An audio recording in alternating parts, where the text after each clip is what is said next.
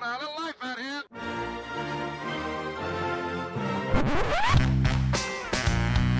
What the hell's going on out here? It's a lot of fun. Keep it fun. Hello, everybody. Welcome to the UK Packers podcast. As usual, I'm your host at SteedyDNFL on Twitter, and of course, follow the group at UK Packers. And I'm delighted to say I'm not talking to myself. I've got Peter Jones at IT Hedgehog in the studio uh, with me. Peter, it's been a long time. What are you doing, buddy? I mean, I know you're over there trying out for the Packers, but I mean, did you get cut yet? Did you get waived, injured, reserve? What's going on? Well, it was either it was either that, Steve, or I expected a, before yesterday. I expected a call up for the England cricket team at any moment. So I've been sitting I've been sitting by the phone, desperately w- expecting the phone to ring. But I guess Ben Stokes put put the uh, kibosh on that yesterday. So so I'm I'm available, Steve. So I know that that is true, and I know Ben Stokes, uh, from what I read online, deserves a knighthood. But cricket is certainly not something, even though an awful lot of the cricket English team puts their success down to an Irishman, I believe. But that's all I know. That's all. Now I've read that. Don't don't blame me. Don't blame me messing around. Eoin Morgan, yeah, you you could be right. Um, so I don't know how I feel about it. Uh, but cricket, uh, great sport. I've always wanted to get into it, but it's the scoring puts me off. And my brother is a fan, and then I say to him, "Explain the scoring," and he does. And then I fall asleep, and then uh, we that that's it. So is it easy to get into, Peter? This whole cricket thing is it something that you have to be British or, you know, to to really? Well, I guess I guess I guess it's a it's a very typical British British mm. game. And my my wife was complaining earlier today when I switched the TV on and they were still talking about yesterday's match, and they were rerunning it from the very start when it was raining. right. and she was complaining they sat there for ten minutes talking about how it rained on day one. Yeah. The weather's all part of it, all part of being. How British is that? Yeah, I suppose like me and you, we and you entered into pre-production with a very lengthy conversation about how it is too hot. So that's the thing. That's what we do. That's what we talk about. It is, it is, and then. I think we're expecting some thunderstorms and rain by midweek, and then we'll be complaining it's too wet. But hey ho. But we're going to leave that talk for the weather podcast, um, but we're going to focus on the Packers here. But listen, I want to I want to start off this podcast and give you the latest saga of Cardiff. It is available to be booked. All right, you can book it. Um, so it's in Beelzebub's in Cardiff, Church Street. It's meant to be a cracking place. Um, and I'm so happy to be going to Wales. So an awful lot of people have been screaming for us to go and do a meetup in Wales or to do it in that area of Britain, right? That's sort of you know where people can come over. So um, really quickly, it was picked because it's equidistant, uh, which is the word of the podcast, in fact, between Swansea and Bristol. So if you're thinking of going, do book tickets, mostly because uh, we have to have a minimum, okay, or um, it crashes and burns. So the thing is, is that it's it's going to be a great venue. We have the upstairs. Um, the tickets, if they sell really well, are actually going to be limited because they can only seat a certain number of people. Um, so do get your tickets now. If the tickets thing, if you're from Wales and I'm not going to buy a ticket, I'm Welsh. That's fine. All right, just email me and we can sort you out. If you want to put your name down on the guest list to arrive, I just need numbers to give to the venue. So Peter Jones with a second name like Jones. I assume Peter that you are also Welsh.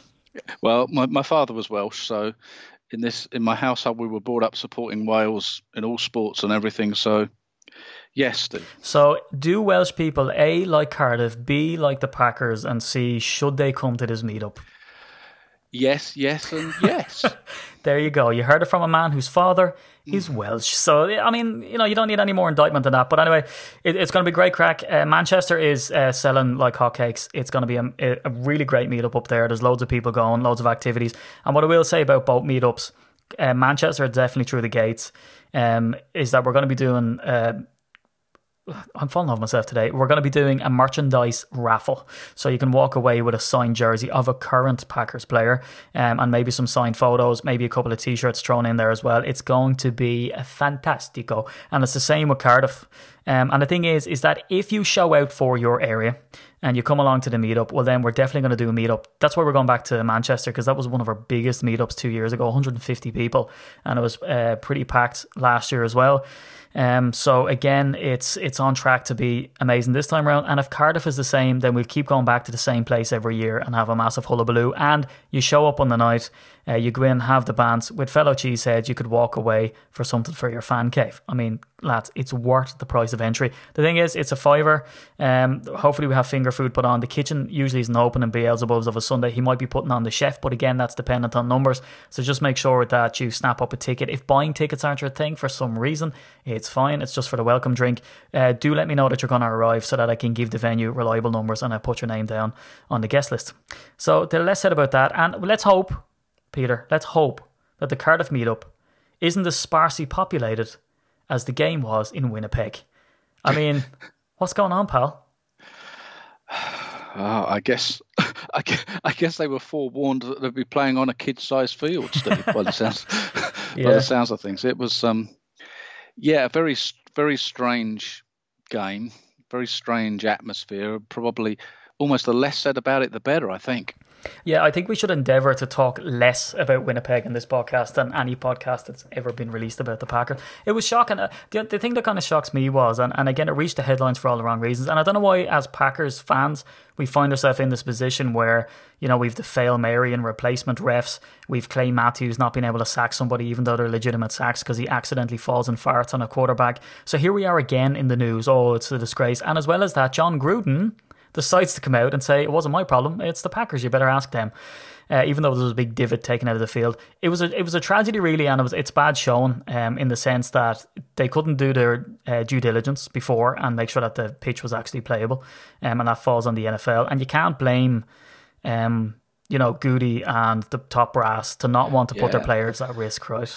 Yeah, and I think if I think, you know, under normal circumstances, particularly in the regular season, you know, you could imagine it not being an issue to the Raiders because they wouldn't normally see the end zone. Oh, you know what? We're going to put that on a soundbite. We're going to add the Raiders and Jon Gruden and hope he hears it. But uh, he's a, he's a caustic character. Have you watched any of the Hard Knocks with uh, Yes, Raiders on? yeah. It's still fascinating though. I hear. How do you stand on this? If they brought Hard Knocks to Green Bay, anytime that's raised online, people are massively against it. Are you in that camp, or would you like to see behind the scenes? No, I'd like I'd like to see it. I'd like to see it. And uh, yeah, I, I you know we all have to understand to a degree you only get to see a very small portion of it, but I think I think it would be I think it would be interesting. I think So it'd be I. good. So do I. I don't understand the people are like, no way, because you're going to give away yada yada. I'd like to see how it works, to see the human aspect, to see the coaches more in depth, because usually you only see the position coaches when they get up on the podium. Uh, they're chatting away. You don't get to hear a lot. If it's Winston Moss, like back in the day, you don't hear anything at all, um, which is the head coach in the XFL now, so that's fine. Um, but yeah, it's um, it'd be a great insight to see the characters of the players and, and everything else. You know what's great though is that uh, now with the Raiders because we're going over to, to Green Bay to watch uh, the Packers take on the Raiders at Lambeau. So it's it's good to be able to put a personality to some of the lesser known players that you wouldn't really pay attention to. So I like that side of it as well. Yep. But look, what we've come together here, there's a brain trust, which is why I, I w- would not be able to tackle this on my own. We're going to try predict a 53 man roster. And that's why you're here, Peter. So I think from uh, number one to number 53, I think you should just rattle off what you have. We call it a day. Well, I, was- I was assuming that we were doing this because you were going to call Gooty on Saturday morning and, and tell him that what the 53 should be. Yeah, well, I, yeah, I was going. I just I need to get your intake, um, and just to see what we actually send off this email with. Do you know what, Peter? I have fifty four players on my fifty three man roster. Is that okay? Yeah, don't tell anybody. Don't tell anyone. I think you can sneak you can sneak that sneak that through. Yeah, that's the thing. be, yeah. I I think you'll be all right. Nobody will notice. No, we just put sort of a dodgy mustache in one of the players, or just put him in like a trainer's uniform, or give him sort of the water boys uniform, and see if we can send him out there. It'd be fine. This is tricky. Do you know what, uh, Peter? It's tricky for a number of reasons. Um, number one, well, do you know what? And again, I give out about mock drafts. This is like this this area, this time of the year's mock draft to a degree. Not as unpredictable, where like one thing just balls us up your whole thing. But we really don't know when it comes to cut down day who's going to be cut and who's going to be brought onto the team. But am I right in saying, and certainly for me anyway, a caveat to my choices, and I, I they're, they're not in any way set, and I, you will say something, and I'll just tear up mine, throw it in the bin like paper toss, and say I agree because I'm still not set on it. Uh, but the thing is, is that we likely have no idea and we're not capable of getting the 53 because on cut down day with the people that are bounced on and off of IOR also they will sign different people to the roster who've got cut from different teams right? So there's no way we can actually we're kind of picking our 53 based on the personnel that we have now but it doesn't mean that that's going to be accurate because there will be people that we don't know anything about that will be brought onto the team at that stage. Do you feel the same? Yeah, no, I think that's I think that's exactly right, and I think that that when you look at the bottom end of the roster, if you like, you, you just don't know how the Packers or any team for that matter are looking at those players right now. Um, and and then, like you say, I think the whole injured reserve thing's interesting because the Packers have got a number of players who are carrying reasonably short-term injuries, you know, two to six weeks. Now, you know, the question is, do they carry those guys on the 53 for those through that six-week period, for example, or do they try and get those guys to, to injured reserve and bring them back later in the season? And of course, to do that, they have to make the 53, then be placed on injured reserve, and the Packers would look to bring in another guy in to replace them. Yeah. So, so those are quite difficult, and I think there's four or five key players probably in that situation that we'll um, get to as we go through. Yeah, because pre-production, you you had a great strategy and a really good insight on that vein, and I never really thought about it, the, the, your creative way of doing it. So I think the listeners are going to want to stick around to see exactly how that uh, curtails. But there are some there are some definite locks on the team. There's a guy, a Aaron Rodgers. I think he might make the team, right? Um, at least for week one until he, you know, scares the bejesus out of us by making a run somewhere, and we hold our breath to see what's going to happen. And on that vein, right, if Aaron Rodgers gets injured, I think our season goes down to Swanee, which is why I'm going to break straight into this 53 man roster with some positivity and say at quarterback, I'm only going with two, and I'm dropping off DeShone Kizer. I think his time has ran out, and I think we go A Rod and Tim Boyle. Do you subscribe to that, Peter? Um, Awkward silence of a no. Oh, I think no. no. I, I, I, I, I um, I, I think there's a 50-50 chance that they go with two, or a 50-50 chance they go with go with three. And if that's not sitting on the fence, I don't know. I don't know what is. Well, what do, Um, what do you have written down? Now? What do you what do you think in your heart to go? And do you do you see a difference between Kizer and Boyle, or do you want them to keep all three in the event that A Rod does go down? So, so I, I think you're right. If if if if Rodgers goes down for any length of time, then the season's probably done. But I think you have to look at. Say you had another concussion and was out for three weeks in the middle of the season. You know, so say from, you know, from week nine to week eleven, he misses he misses three games. Mm. Could one of the other two quarterbacks on the roster come in and manage and manage the offense for two or three games, and win fifty percent of those games? which would be a fantastic feat if it was 50% of three games.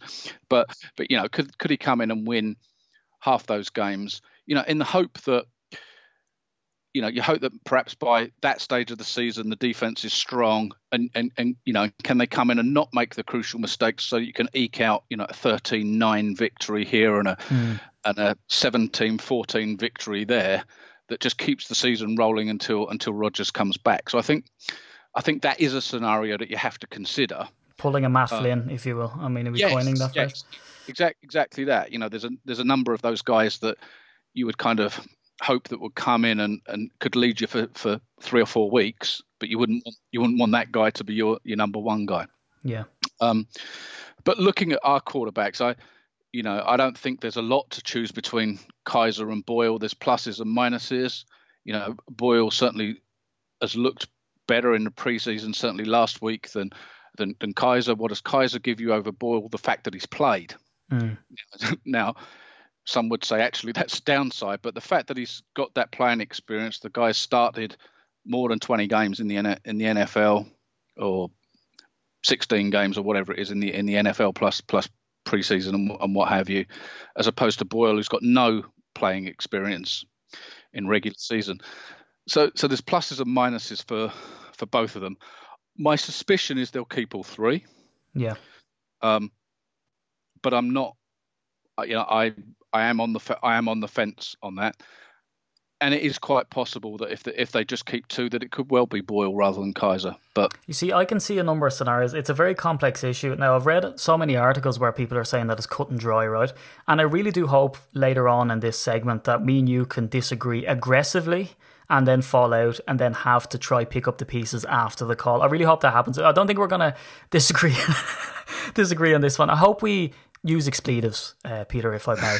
Um, no, but in all honesty, I, I think this is complex in the sense that so my rationale was, and this is where it doesn't make sense to to a large degree, or might make sense. I was thinking Aaron Rodgers. Uh, I, I can see them keeping all three for the sense that they kind of don't want to give up on the trade for Kizer and everything else that went in, even though it was only getting sort of Damarious Randall, who was unhappy there anyway, out of the locker room, which is kind of uh, Goody's sort of modus operandi now when it comes to, you know, locker room disruption.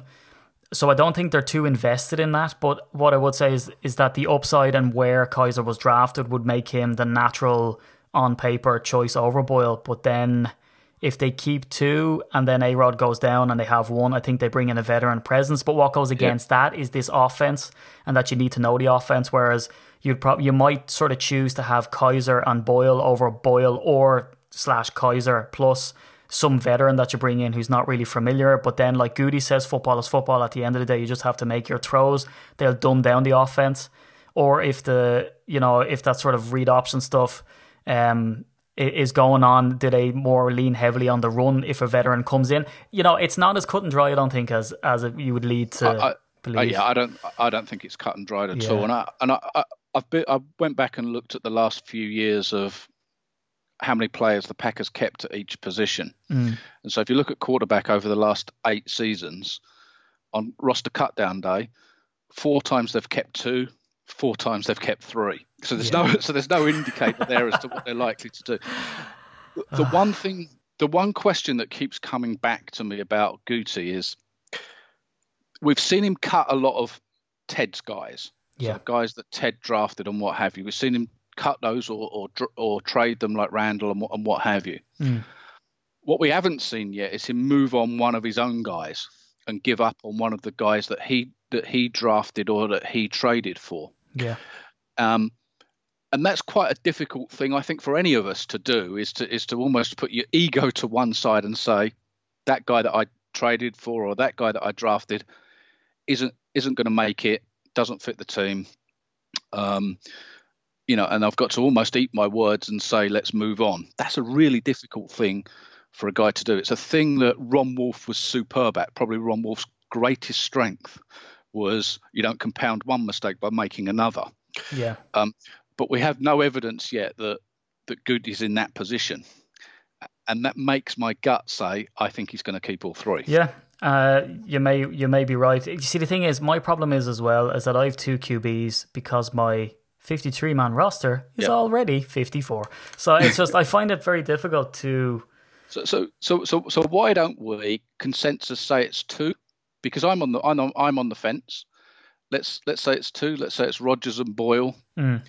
And move on beyond that. And if we come back and we've only got 52 players, then Kizer's probably back into the roster because it is going to come down, literally comes down to, you know, is have we got to 52? Have we got to 53? Have we got to 54? Those, those last four or five choices are literally, you know, you, you're almost putting together a minimum number of players at each position and then yeah. deciding where the extra ones are going. Well, that's it. And you see, the thing is, if we were actually the GMs, this would be a super awkward podcast and conversation because we'd put this out and then we'd have to bring Kizer in and say, Do you know what? Like, yeah, yeah we bring you back in because we sort of made space. You know, we, we we fell short. You were kind of the consolation pick. It's like the person that gets, and I'm putting this in air quotes, picked last in PE or soccer. You didn't get picked last. You just kind of, like Clay Matthews, you had no choice. You just ended up on the Rams. But. you have to, you know, you have to, you're absolutely right, but you have to literally know that's what's going to be happening in 1265 come Friday once the once the you know the last preseason games all all over and done with on Thursday. Mm. On Friday, it's going to be a day of that. Get exactly your, that. Get your playbook ready. Right. Yeah. So again, people listening, they're like, "Holy God!" They've spent ten minutes talking about quarterbacks when yep. they think this is the thing. So there are some positions that are just locked in, uh, but the next one probably isn't one of them. Uh, running back and fullback. Do you want to throw your names and numbers at me for this one? So I think the full, I think the fullback is I think they keep one, and it's it's it's our man Danny Vitale. Yep. Um, and and I think that's pretty much a, a given, and I, and I don't I don't see any hope for the other guys that are knocking around there. Um, and then at, at, running back, so I think there's two definites, mm-hmm. Aaron Jones and Jamaal Williams. Yep. I think I think they'll keep a third. It's probably Dexter Williams, but I don't rule out, and I know that I'm in a minority on this, but I don't rule out Tra Carson making it. Well, I tell you what, Peter, I have Tra Carson down, and I have Dexter Williams not making it because a question came up in the presser um, where LaFleur said that uh, Tra Carson is ahead of Williams and that he values his blocking and he's got it figured out. But here's my theory. is that they would keep Tra Carson, but then he'd swiftly be dropped for a veteran that they'd be able to pick up after cut down there. Yeah, it's it's quite possible, and uh, and again, the, the question with Dexter Williams is whether Goody's prepared to hold his hands up and say, "I'm going to let go of a guy that I just drafted, Mm. you know, four months ago." Um, and I, again, I just I, I just I just don't know. Yeah. I mean, what do you think the power dynamic is there, right? Because we've had, so there's that side of it. Um, and then there's the, you know, the fact that LaFleur wants to run his team the way he does. Like, how do you think that's to mesh? I, w- I'd love to be a fly in the wall if he comes up and says, I like Tra Carson. And then he says, I like Dexter Williams. Um, who wins that sort of, I mean, do they go to Mark Murphy with this new Well, power think- structure and say, I, I, Mark, I think I, I think I think Guti wins that. do you think I, so? I do, I do I do. You know, Yeah. I think that I I think particularly when it's how can we put this bottom of the roster guys. Yeah. Yeah, when you when you're talking from guys 45 to 53, I think I, I think that's I, I think Goody probably wins that. Um, it's an interesting question. They keep Dexter Williams, then you think, right? So if they keep him on, do you think that he's he remains on? Then it's not a case that if someone tasty comes up who gets cut down in a bit of a shock cut, that he gets replaced. Yeah, Well, I- think that's possible, but I, I, I, I suspect that I suspect that Dexter Dexter Williams stays, Carson gets cut, but it would it would not surprise me the other the other way around. I mean, most of the the, the you know the Twitterati and what have you, from ninety nine percent of the Twitterati would would would tell me I'm talking nonsense. That it's absolutely Williams. I'm not as set on that, um, but I think it probably is. Well, there we go. There's the first disagreement, lads, of the podcast. This is where me and Peter's relationship starts to just denigrate and break down. Um, and as we head further into this roster, it's going to get more frosty and icy. Uh, wide, wide receiver. So I have, well, right, I, I better go first. I should have picked the running back first because this is the one that I'm diced on. I've seven. Um, Davante Adams, surprise, surprise, MVS, Gmo, Jake Kumerow, Trevor Davis, and then ESB but he's he's swiftly stuck on IR. And then it's a then it's a throw up then between Shepherd and Lazard. And it doesn't matter who I pick here, it's Sophie's choice. Um so the comparisons that I've seen online is the fact that Shepherd is a is a slot guy, he's a different body type to the likes of Gmo and MVS. Um and that Lazard is kind of a carbon copy of Gmo, which is what I've seen, which I don't agree with. I think he's kind of he's a he's a real threat. I've seen him make in, in preseason for what you can sort of take from that some real athletic and gymnastic style catches. Um, he's sure hands. He's a great presence. So I would go for Lazard in this instance. Um, and Shepherd. I, I think Shepherd's probably too good and has been on the radar a little bit too much to not make it through waivers as well. Um, I don't know. That's where I stand on that. Would you? So, so, so, so, so we agree on six of the seven. oh no. Um, so, so, so I absolutely, you know, Adams, MVS, Geronimo Allison, Jake Kumerow, Trevor Davis, Hmm.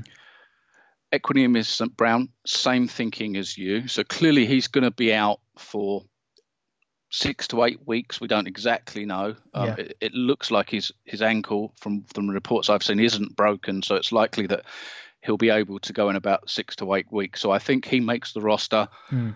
and then is placed on injured reserve immediately after that so that he can be recalled later in the season. Which is an important thing that people need to know, right? So he has to make Yeah. the roster, and so so someone else has to effectively be cut or put on waivers, and then he's instantly put Yeah. on IR, and someone can come back on. Yeah, so a player that's placed on IR prior to the 53 man cut down can't come back this season. So Hmm. um so I think those six the same and then and then I'm leaning towards Shepherd rather than Lazard. So I've also gone for 7. Yeah, for the you know so because I think EQ will end up on on IR. Um, so I'm le- I'm leaning towards Shepherd rather than Lazard because I believe that I think you just talked about I think that that that Shepherd looks like an out and out slot guy. Hmm.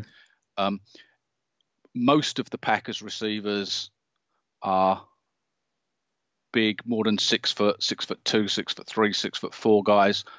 Um, Shepherd's that, and he's not small at five ten and a half or whatever he is, five eleven, but he's that smaller slot guy. And I and I, I think you're right. I don't think he he he could sneak through waivers. I think somebody would pick him up, and I've got a sneaking suspicion if they keep seven that he's the seventh guy.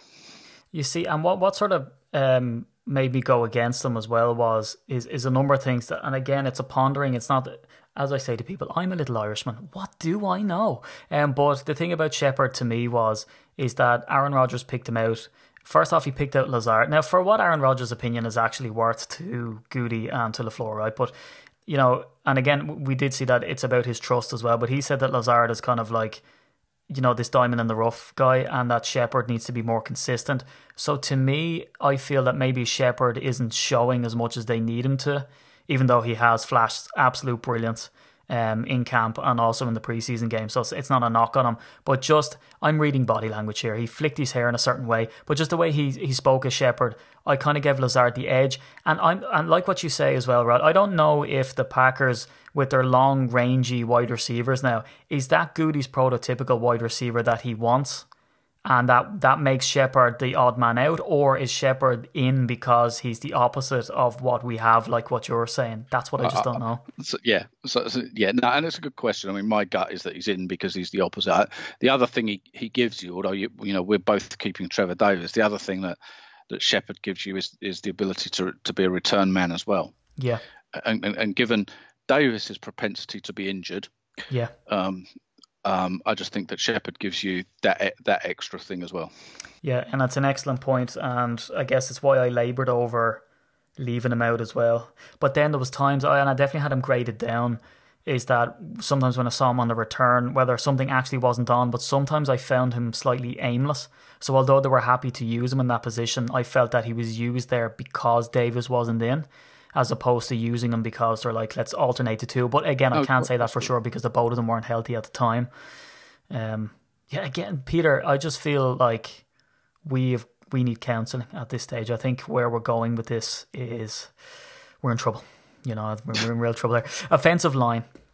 Um, who have you got? Yeah, I mean, yeah, and the only thing just to t- finish on the wide receivers is is is we're both discounting J'Mon Moore, which yeah, which which you know looks looks pretty obvious in terms of what we've seen him do over last season and this preseason and whatever else. Mm. The only caveat we can put on that, and I think it's the only caveat, is is we do not know what the team is thinking. You know what Goodley's thinking, because um, it's the same thing again about him giving up on one of his own draft picks. Um, but but but but I think you know if I was if I was picking it, and my gut feel is is that he's the mat he's he's out. But you know, we'll see. And that's a it's a good point, Peter. Actually, because I wouldn't be surprised if he made it either in place of Lazard or Trevor Davis or someone surprising. You know, um, because it seems like the upside to him and the potential is sky high, but he just hasn't been able to put it together.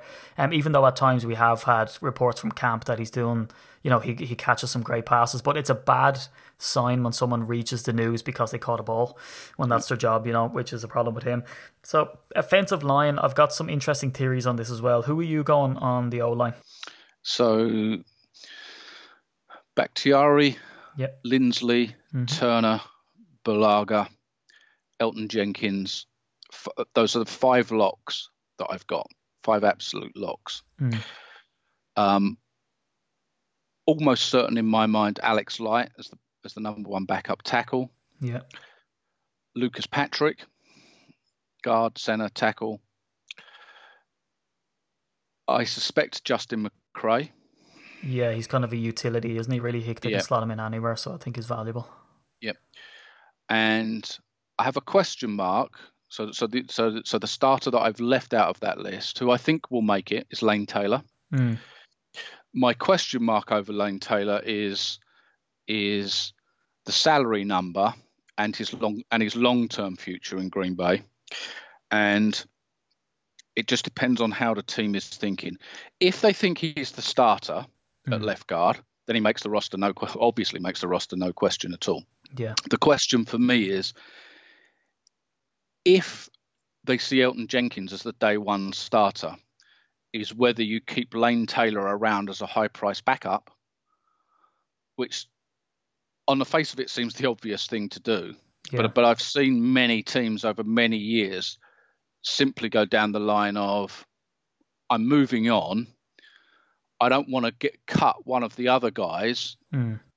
you know, the ninth guy or a tenth guy to keep to keep a Lane Taylor type around. So so cut long story short, I think Lane Taylor makes it, but it would not shock me at all if if he was the surprise cut to 53 you know, su- surprise cut Yeah. There's usually one. There's usually one, and it wouldn't surprise me at all if it were Lane Taylor. And so, where do you stand on Cole Madison then? I don't think he makes it. Um, I think I think his shot at making it is if Lane Taylor's cut. Yeah. That's Um, exact. That's exactly the scenario. That was one of my scenarios that I had. I think he makes it if Lane Taylor goes. Yeah. I think if Elgton Jenkins and Lane Taylor are too close to call and they don't know who the starter is, then Lane Taylor's gone. But I think if they want to put Lane Taylor in there, they leave Elgton Jenkins. Um, I'd say he probably sees playing time. Um, but yeah, I've kind of question marks over Cole Madison as well. But it's like you say, I don't know whether there's just more weight in the media because he was away uh, to look after his mental health, and then he Yeah. comes back. And I, what did I read today? That he, it's rustiness with him, but I don't know if he gets through on rustiness or whether it's technique. I know that during the preseason there was a few penalties there. Yeah. Well, I think it. I think it. I think it simply comes down to you know. I, I think there's an obvious five that they keep, which are the four starters from last year, minus Lane Taylor, plus Elgton Jenkins, the guy they drafted. So, so there's an obvious five that they keep, and then you look at the backups and you say Alex Light has to make it because he's the number one backup tackle. Yeah, Lucas Patrick almost definitely has to make it because he can play centre and guard, and you've got to have a guy that can play, yeah, at least passable at centre. yeah, Justin Justin McCray is probably the the other borderline one, but I think he makes it because again he can play guard, center, tackle. Um, it, may literally come down to a decision between Lane Taylor as a backup or Cole Madison as a backup.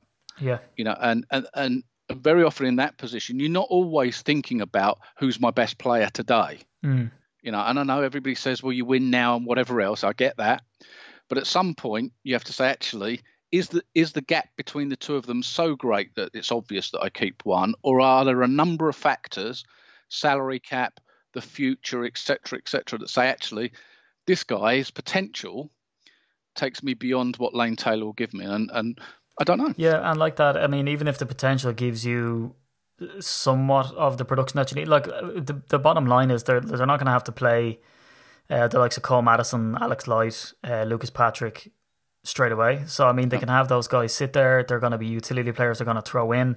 Um, if they are happy enough with Elgton Jenkins, uh, well then Lane Taylor is gone straight away. The, we have a history of doing that anyway, right? On the O line, we're not scared to make that. Yep. Um, make that punt. And as well as that, Lucas Patrick got an honourable mention from Aaron Rodgers when he talks about guys really making a step up and who he's confident with in front of him.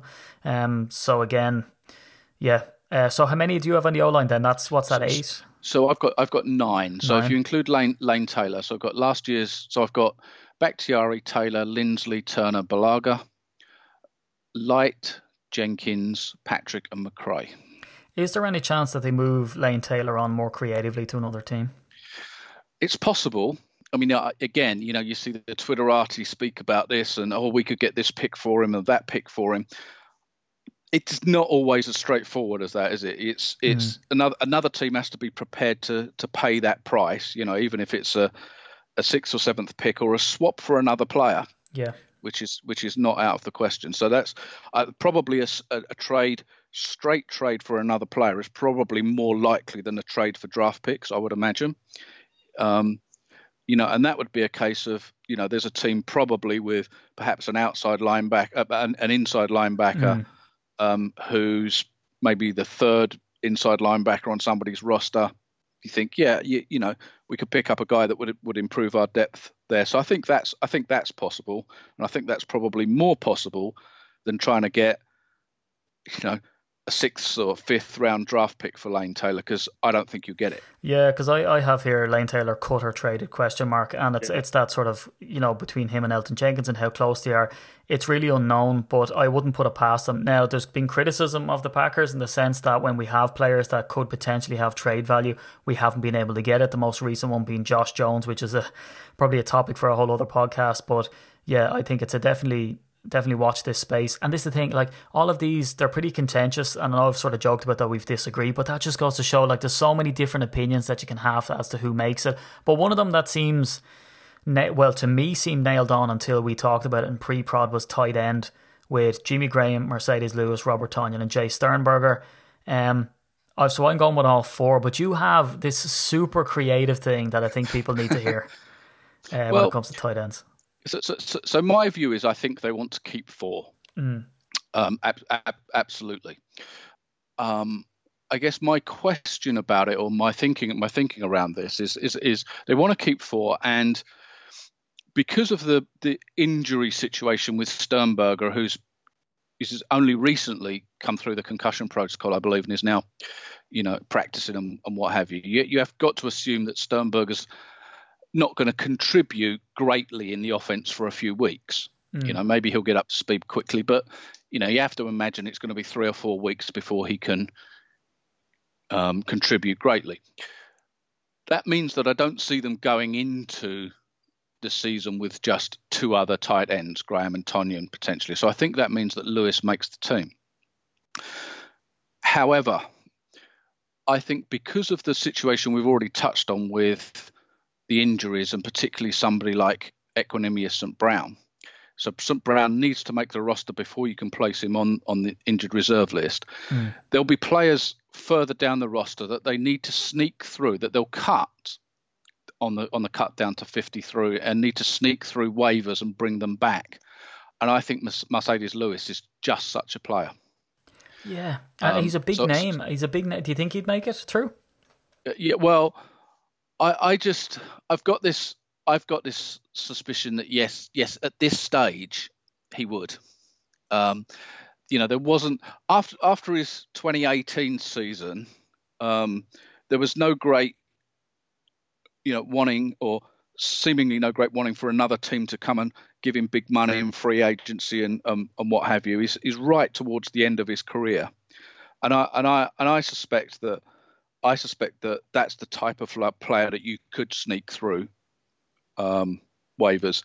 Because it also would assume that there's another team that's suddenly short of tight ends on their cut down to 53 that they'd have to cut one of their guys to bring him in. And I just don't I just don't see that happening. You know he's a I don't, I don't know how many year veteran on a on a reasonable um, contract. Um, I just think he's the type of player that you, that that could easily get cut on the cut down to 53 and then before the Saturday is over or or the following day EQ gets placed on injured reserve and, and Lewis comes back. This would be one of the most stunning predictions. It's so uh, it's so ingenious. Uh, I really hope someone from the Packers is listening to this. Um, and if it comes true, I think it's just um, points, uh, cups of coffee on me for the rest of the year. Let's place down the bets. Um, yeah, no, I'm I'm in the same. I think they'll go through with, with four. If they do it that inventive way, Peter, you are um, a savant. So I think we should move on to defense because this is the there's some pretty hairy stuff in here as well. I found on offense yep. for me it was like we had an abundance of players that were capable, whereas on defense it's the opposite, right? In the sense that you're looking at some players going, I don't think is particularly ready to take a starting role, but it might might go that way. Um, so let let's hit it with a defensive line. Uh, big name, obviously gone this year. Uh, so how many players and who fills your D line? Um, on a numbers game, I think they keep five. Mm. I think those are Kenny Clark, um, Dean Lowry, yeah, Montravius Adams, mm-hmm. Kingsley Keke, yeah, and then any one of Tyler Lancaster, F- Fadol Brown, or James Looney. Probably Tyler Lancaster if I had to pick one of the five, one of the, those three. That's who I have down as well. I'm super impressed. Well, Kenny Clark, obviously the the lock, Montravius Adams. Uh, he's been in the news an awful lot lately with Pettine coming out and saying that you know he was the one who was taking it in his mind was just like you know get him away from me um, and he makes a big step up and, and really takes responsibility for it after you know a good showing at the end of last season Kingsley Keke has been very lively to me in preseason again yep. preseason big disclaimer uh, Dean Lowry Again, I'm not, I'm not so high on Dean Lowry, but uh, yeah, definitely makes the squad. Um, Dean Lowry and Jason Spriggs, in my mind, will always be associated with each other, even though they played separate ends of the ball, and uh, that says a lot. Um, so Tyler Lancaster, um, as well, like you say, I, I, really liked what I saw. I thought uh, James Looney was really lively in in preseason as well.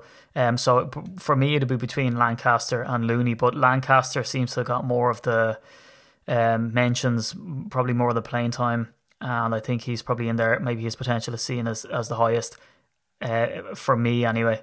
So I, I'd, yep. agree there. Um, so yeah, I mean, I, again, looking at the guys who missed out, uh, apart from James Looney, I guess uh, there wouldn't really be uh, too much of a loss, too many surprises there. I feel the ne- the next one's a bit dodge outside linebacker. Yeah. Who you got? So this is where it gets.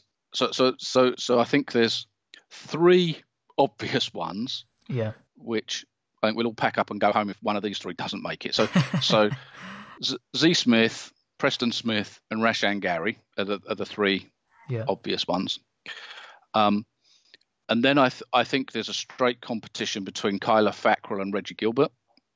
do you? Um, it depends on whether they keep four or five. I think on a numbers game they keep four, but I'm not hundred percent certain. Um, I'm I'm not sold on Kyler Fackrell, but I think that he makes it. So I think it's I think it's the two Smiths. I think it's Rashan Gary, and I think it's Kyler Fackrell. yeah, you see, I had five here. I had them going with Reggie Gilbert, but I, Yep. I completely get what you're saying about Kyler Fackrell. I do think that last year was kind of this freak year. I guess we saw that with Nick Perry, right? Uh, You know, when he was um, doing his thing and then gets a massive contract, then between injuries falls into oblivion. So, like, I see that with Kyler Fackrell also as well, is that I almost feel like he was surprised. All the reports from camp was like I remember the the camp and the preseason uh, leading into last year. It was like, oh, here at least he won a rep on the one on ones, Yeah. and it was surprising to see, and everybody kind of you know had that sigh of relief. And then he made the squad, and then people questioned him and said that he was a bust, and then he has that sort of uh, can you call it a breakout year? So I, I think the jury's still out on him whether there's all this talk of like how he fits into Pettine's system, or whether it was it was just the fact that no one really cared to, to cover him all that much because it was Kyler Fackrell and he hadn't put a lot on tape. Um, I don't know, and that's why I kind of had that uncertainty that they need an insurance policy there with Reggie Gilbert. Yeah, and and the other thing that that would sway the thinking towards five, and I ended up with four purely on a numbers game because I Yeah. couldn't fit a fifth one in my fifth in my fifty-three. As I said on the unless 54. unless I sneaked the fifty-four. Yeah, um, was the fact that they're likely to line up. Um, so Darius Smith certainly and Rashan Gary all over the place. yeah, You know, so, so, so those guys will rush from the inside probably almost as much as they rush from the outside. So it's it's quite possible that that that there's a fifth one kept there, and if and if and if there is, it, it you know it will be it will be Reggie Gilbert. Mm. Um, the interesting, the other interesting one is the guy that's on physically unable to perform list, Greg Roberts. yeah, Now they they they paid him quite a high guarantee in his um, so quite a small small signing bonus, but part of his base salary is guaranteed. Um, and, and for an undrafted free agent, it was it was quite a high number. That makes you think that they're high on him. Yeah, And given that he's on the physically unable to perform list, you have to expect that they'll keep him there. yeah, Um, so he can be activated after I think it's week seven. Um, so that gives them the opportunity to kind of stash that extra player Mm. on, on on that on that list and and see where they go by about week seven at that position. yeah. And and again to to another position inside linebacker where we're dreadfully weak. And again, this is one that I kind of agonized over more so because uh, Curtis Bolton is on IR. Um, so I had them Blake Martinez, um, Oren Burks. So that's the thing. Like, I mean, what what is the status on Burks um, with the injury? And So, so that's the interesting thing, and I and I I hadn't heard that they'd placed Bolton actually on IR yet. yeah, it's just the fact Um, that he was in a walking boot or crutches, wasn't he? So I'm just Well- assuming that he's well- out because of that because he's on the bubble. Yeah, the, the the the latest was that he was off out of his crutches or off his walking boot or out of his walking boot and off his crutches, whichever way around that Mm, that that is.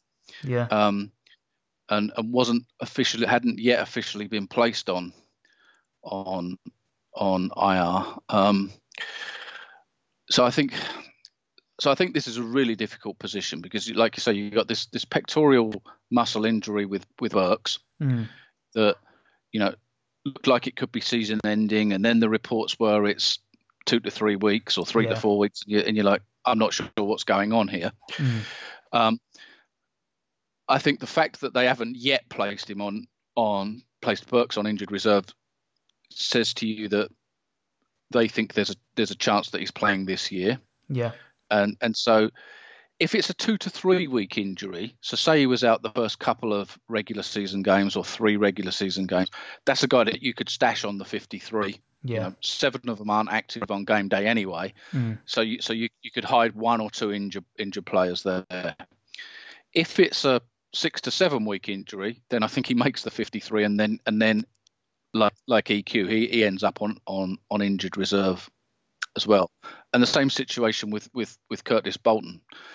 If if it's if it's season ending or it's a 10 or 12 game, then he's going on IR before the cut down to 53. Mm.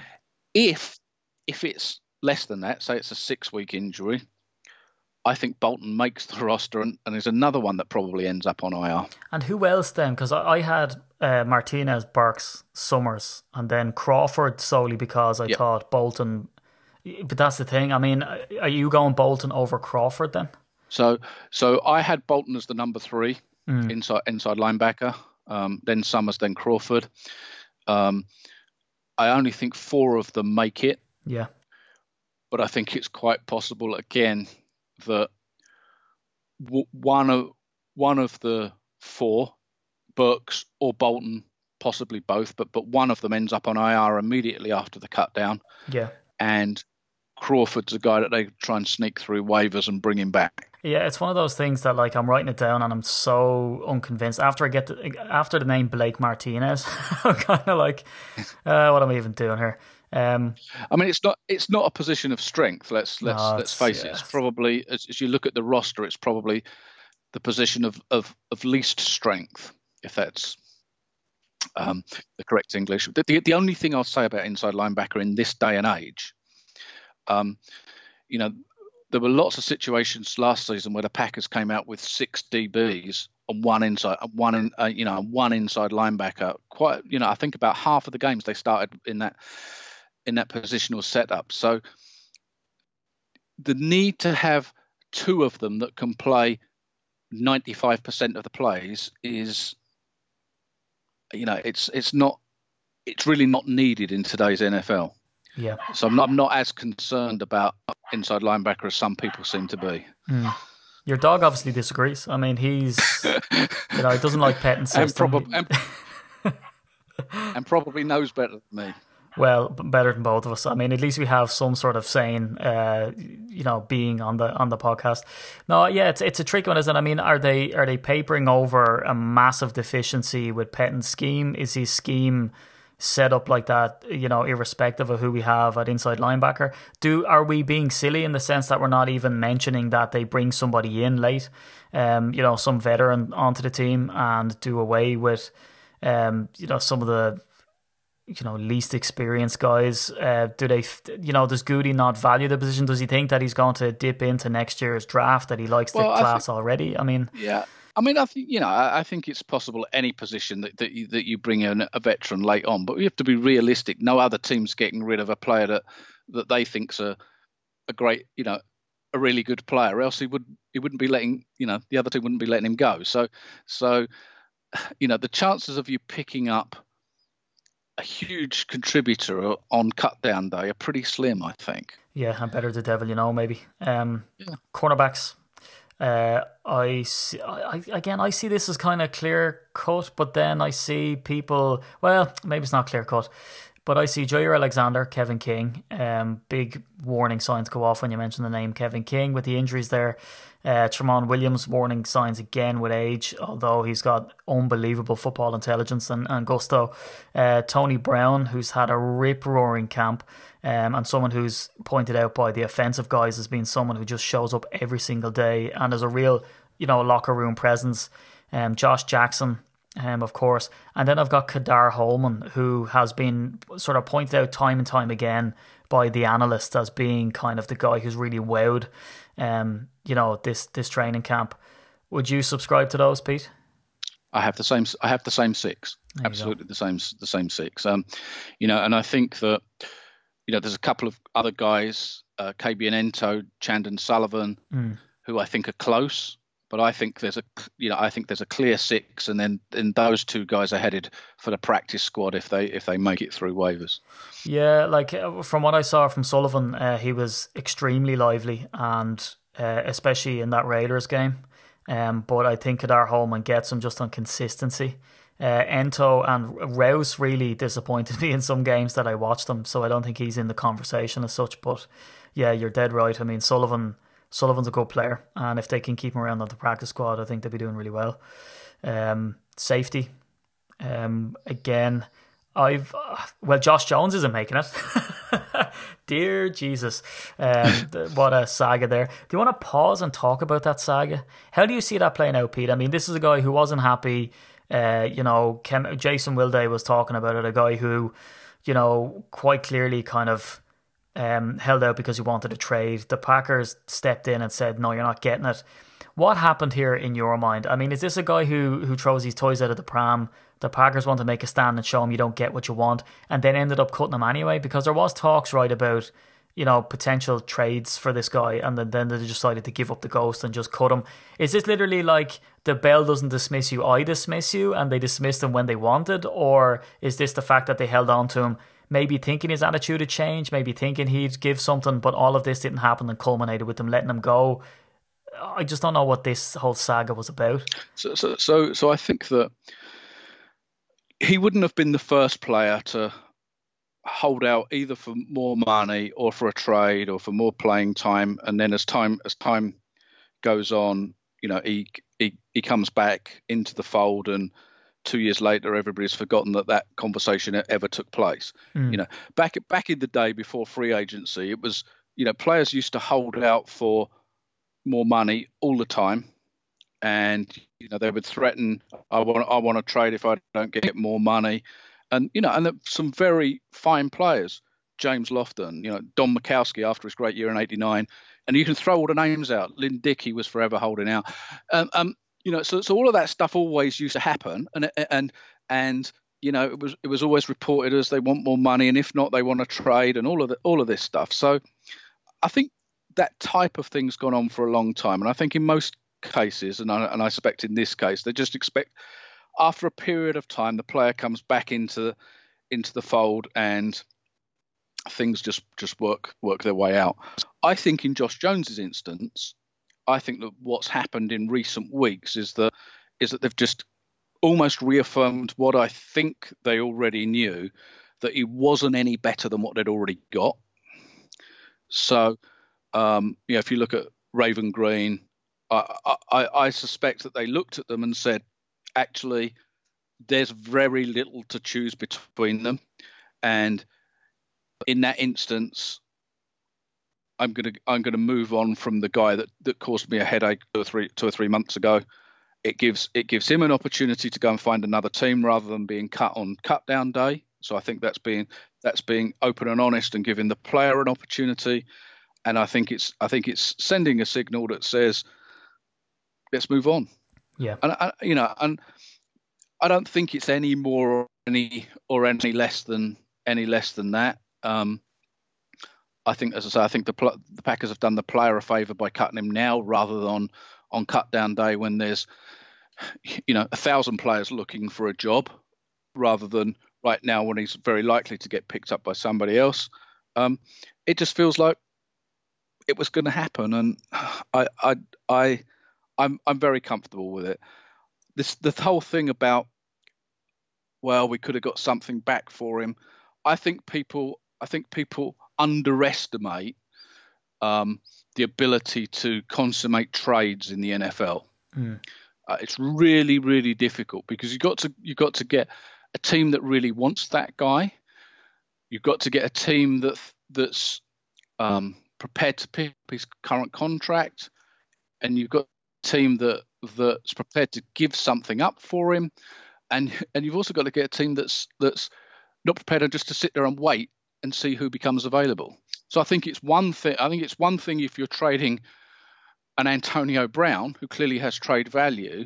I think it's another thing for a guy that was, yes, he was a second round draft pick, but he was a second round draft pick for two years ago, has hardly done anything of high note for the Packers. You know, one outstanding game in his rookie season against Cincinnati, but rest of, after that, just, he's just been a guy um, I think it's very difficult to get trade. You, if you can't get trade value for Mike Daniels, you know you, are not most of the time going to get trade value for you know, your fourth or fifth safety who hasn't contributed much in two years.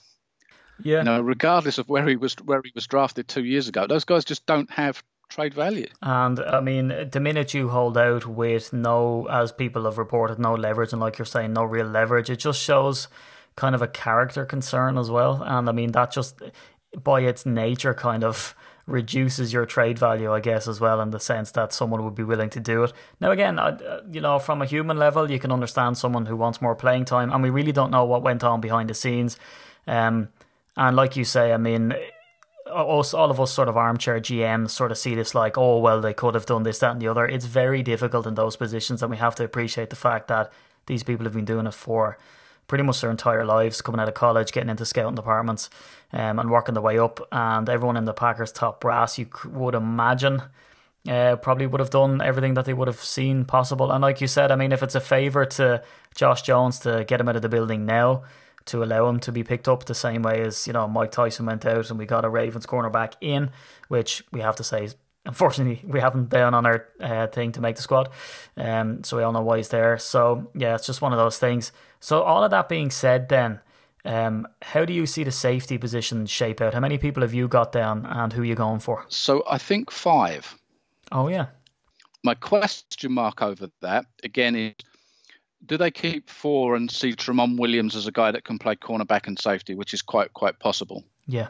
But but I had five, so I'll tell you the five: Amos Savage, Raven Greene, mm. Will Redmond, Natrell Jamerson. Whoa! So you have Ibraheim Campbell off. Right, so I've got him off because he's he's currently on the physically unable to perform list. Yeah. And if if he is able to go by week one, then I think he makes it and, and Jamerson doesn't. Mm. Sorry, if he's able to go by Saturday, I guess, the cut down day, then I think I think Campbell absolutely makes it. He absolutely makes it and Jamerson doesn't. Mm. If they think that he's got still got a bit of a recovery to go and can't f- pass his physical, then I think that he remains on the physically unable to perform list with a view to him coming back after weeks one. Yeah, because I had four uh, Amos Savage Green, and then I had Campbell slash Jamerson yeah. slash Redmond because yeah. I think yeah. it's very close, and I really do like what I saw from Jamerson and Redmond has looked incredibly lively as well again in the preseason. So I know there's a caveat there, but yeah, and I guess that that really leaves just special teams open, and we love a bit of special teams drama. Now, two of them are just, there's no point in us really even going into it. Hunter Bradley, uh, long snapper, does he have competition? No. Uh, J.K. Scott, punter, have competition? No. Is he good? Brilliant. The thing is, is that we've seen a sort of mix up, like the long snapper position. I mean, how many times did we see this sort of cycle over um, in the last number of years between, you know, it's like taking back your ex. I don't think they want to mess with the operation because it's going to come down to whether it's Crosby or Ficken. And I am on the edge of my seat to see who Peter Jones has gone for in this position? I think it's Crosby. Yeah. Um, if I was laying money on it, I would say right now it's probably 60 40, 65 35 to Crosby. Mm. Um, just because you, you, you, if one of them hasn't, if Ficken hasn't hasn't demonstrated that he's that much better than Crosby, I don't think. I, am from what I've seen and read, I don't think there's anything in the preseason that kind of and, and in camp that says he's vastly superior, even though you know cutting Crosby would give you a salary cap um, bonus, as it were. Yeah, I, I think they go with the with the guy that they know and love. So I, I think I think it's Crosby. I do too, and do you know what? I, I got a bit of, per, of a perspective change on this today because I was kind of thinking there's not much between the two, right? And people sort of say, okay, they've brought in Ficken because he's cheaper, he can do the same job, so get rid of Crosby. It was nice while you were here. See you later. But uh, like, if you think about Crosby and the fact that he had that injury, I mean, was it not bringing in a kicker because Crosby physically? Well, they said he was kicking on his own, but the fact that they actually couldn't bring him back into camp was it not a case of what we saw at fullback um, when they brought in Bohannon? in the sense that to to be able to operate from a training perspective that they would bring somebody in to fill that role to keep it going seamlessly. Now, I don't think that's all of the case with Ficken. I think he actually was brought in to give Crosby a run for his money. Um, and I think that had Ficken really wowed in camp, um, that the, this would be more of a conversation. But I think uh, a couple of areas that they really need to focus on, which would be you know, kick and punt returning and kicking. I, I think the two of them put you in such a position of power in the sense that if, you know, we're reasonable, it, we think that Crosby is, is going to come back to form from the injury, not going to be affected, which he has. And is he reliable in the conditions, the unique conditions, let's call them, that you face in Lambeau? I think they're going to want um, a bit of security there and to have that weapon there. And it's the same with the likes of, I, I feel that people sort of wrote Trevor Davis off uh, too quickly, and Aaron Rodgers raised that this guy was a top 10 uh, kick returner. I think he I think he came in at number four uh, when he was healthy um, a couple of years ago. So I mean, if you have that weapon to give you good field position, there's a lot to be said for that as well. Because especially you know when we struggled under McCarthy, an awful of that was the fact that you know we couldn't return a ball to save our life, and you know the the field would be flipped on a punt. And next thing you know, we're trying to get out of our own end zone, um, and it didn't go very well with the sort of lack of you know ingenuity with the plays and all of the other stuff Yeah. that we've sort of rehashed time and again. So it's very long winded, but I think with the likes of that, I think the Crosby battle cannot be just framed in here's two guys, they both go for the same role, who's cheaper, oh, he's going to win. I think with Crosby, I think the fact that, like you say, there's nothing really that sets Ficken apart. I think they just go with Crosby here and reassess down the line what happens. Yeah, no, I think I think that's exactly right. I mean, you know, I think there's, you know, clearly the, there's there's there's competition, but you don't know how much competition. Yeah. And I- and and I think it's one of those situations where unless unless Ficken had done something exceptional in camp, or or Crosby had been exceptionally bad Yeah. and or picked up an injury, then then I think the conversation would be different. But I think that when there's nothing exceptional one way or the other, then it's then it's Crosby's job. Yeah, because I mean, look at the rest of the positions. There's no competition for long snapper, no competition for punter. So if they were really, if they really wanted competition at special teams, would they not have brought somebody in just as a leg or an arm? I, you know? yeah, no, I think you're right. I think I think the, the, the only question that come that comes to my mind is is there a salary cap cut in this cut down to 53? Mm. Um, not because they need the money this year, but they need it to roll over into into next year's. Um, and I and I don't know. I don't obviously we don't know where their heads is, but but if their heads are we need one salary cap cut of a decent amount, then then that may come down to a choice of Crosby or Lane Taylor. I was gonna say yeah, exactly that. And Um, I suppose, I mean, look, it, it, what is Cros- how many years has Crosby got left in his contract? Is it just is it just this year? Yeah. So I mean, you're looking at a position where. So lo- let's look at what Clay Matthews came out and said. What was it today or yesterday? Uh, when he was talking about the fact that you know now again how much of this is lip service or whatever. But the story goes anyway by Mike Silver is the fact that he wanted to come back to Green Bay and I wasn't even entertained. And then he went off, got the contract with the Rams, which he said was cheaper. Came back to the Packers. They literally said to him, "No, we're not interested, thanks." So they didn't even entertain it.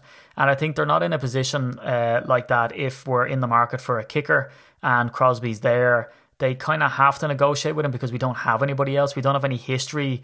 Now, unless, I mean, of course, they're scouting and they can see someone in college that they like. They can take a real risk and say, okay, pal, you're our kicker going forward. Crosby, see you later. But I think it's different with Crosby. I wonder, will he, you know, are they factoring in his age? Had they have conversations with him to say, if we keep you around, if you know we want to keep you around another couple of years or on a one-year deal, will you take that cut price to stay in Green Bay? I mean, do they put feelers out this early? It's hard to know. Yeah, it, it, it, it it's really hard to know. And I, you know, I if you look at kind of the top ten players from a from a cap number will all, all make the roster, and then eleven and twelve in the Packers cap number are Lane Taylor and Mason Crosby. Oh, and, and, and, and, and so and so there's just a thing that says, and we don't know where their heads are around this cap stuff, you know, because there's always stuff that they can that they can do, but there may be a conversation that says we need to make one cap cut, yeah. and and, if they do, it may simply come down to a, to a conversation about between Lane Taylor and Ma- and Mason Crosby. Yeah, and it's isn't it amazing though the way you can have two uh, different units, you know, two different completely two completely different positions. You're talking about the O line and the kicking, but yet they are linked in that way in Yeah. the sense that Yeah. you know you have to. What was it Rob Peter to pay Paul and all this kind of thing? I mean, you know, you, Yeah. if you have to let one go, you have to let one go. It's fascinating stuff. Um, and again, I mean, how this is going to shake out. I don't think we'll count up exactly how many players that we had on each. I'm pretty sure you came in at the 53. I think I dropped off an O lineman as I was going along, so I think I've hit the 53 um, as well. So Uh, yeah, Jesus. Um, how do you think? So, if we get them all right, what's the prize? I mean, do we start doing a giveaway? Do we do like, you know, free free trip? Two. I tell you what, two tickets to Cardiff. Um, if if we get how many do we have to get right over under for someone to get two free tickets to Cardiff? What do you say, Pete? I mean, what's the likelihood here? If we get, I've just looked up as you were speaking, Steve. yeah, I've just looked up la- what happened last year. yeah, So seven percent of, of prognosticators got forty nine correct. oh, N- nobody nobody got got fifty or higher. right, Um, the highest. 36% got 46 right and 36% got 45 right. So Okay. 72% of people got 45 or 46 okay, right. So that's pretty much where the bell curve where the bell curve is. If you if you if we're getting above 46 then we're doing really well. If we if we're getting lower than 45 we're below average, I would say. right. I tell you what, if we get above forty six, we will pay for someone and their family to come to the Cardiff meetup. Right, best seats in the house. right. there'll, there'll be there'll be somebody out there with 10 kids, 20 grandkids. All right, well, right. We have to curtail it. It's just immediate family, right? None of this. you can't be bringing your cousins. Yeah, yeah, right. Free dog food for all involved. Um, right. So if we get forty six and above, honestly, we'll pay for a family of five to come along. Um, if we get forty two. Well, then two free tickets. We'll we'll do that, right? Uh, But feel free if you want to tweet us in the names, and we'll pick someone's name out of a hat, and I'd love to see you there in the night. So yeah, there we go. I mean, are you happy with our choices? Have you are you getting that pang of regret? Do you think you're gonna hang up and, and leave the studio and then realize, God damn it, I shouldn't have said that thing? yeah, there's probably an obvious one in there somewhere that. No, I, I I think I think I'm I think I'm happy with that. I think that I, I guess the it's getting through the preseason game on Thursday will be the key because hopefully nobody gets injured on Thursday and nobody falls down the stairs on Friday. and um, and all Yeah. of these all of these players that we've talked about are all available on Saturday. Yeah, which uh, the probability is quite high. That's something crazy, especially from the last game. Now, whether that was the the pitch conditions or whatever, where people getting carted off um, with the Raiders game. But again, we're going to be talking about the you know the lower roster guys, the real bubble guys coming out um, against the Chiefs. So yeah, enjoyable as always, Peter, uh, to have you on. It's great to have a bit of wisdom. Um, even the old doggo got on and started trying to talk sense into us there. I think in or around the uh, inside linebacker and quarterback. Um, so his input is greatly appreciated. Well, both both the dogs tackle well, so and they cat and they catch well. So there you go. Well, they could make the roster. Um, so uh, what what are their names? Who who should we expect to see on the Packers.com? The dogs are the dogs are um, Callaway and Waffles. Call- Callaway Jones. That sounds like an absolutely baller safety. Uh, Waffles, not so much. Um, but again, we did have a Clinton Dix um, make the roster as well. So I mean, you know, strange things have happened. Callaway. Oh my god, it's an amazing name. Here we have Callaway Jones with the INT. Uh, bringing it back to the house. Uh, so anyway, from so anyway, lads, Cardiff meetup. Get your arse in gear. Will you just email me if you want to make the thing? Don't want to buy the tickets yet, or throw the fiver in friends and family to PayPal if you're going. Um, raffles on the night for a signed jersey to bring home. Manchester meetup. Uh, all you guys in Manchester and Liverpool uh, want to make the trip? By all means, do. Uh, then we're going to have London meetups. Hopefully, Glasgow, Birmingham as well. We're going to have a Dublin meetup, of course. And if you want to go over to Lambeau Field week seven, you can potentially still book it, um, even though it's uh, pretty pretty slim at this stage now to get a place on the tour at this stage, uh, not unless we can wrangle something up for you. Um, but again, that's uh, that's it for this week. So make sure you give me a follow at STDDNFL, follow at IT Hedgehog, and of course make sure you follow at Callaway Jones. Um,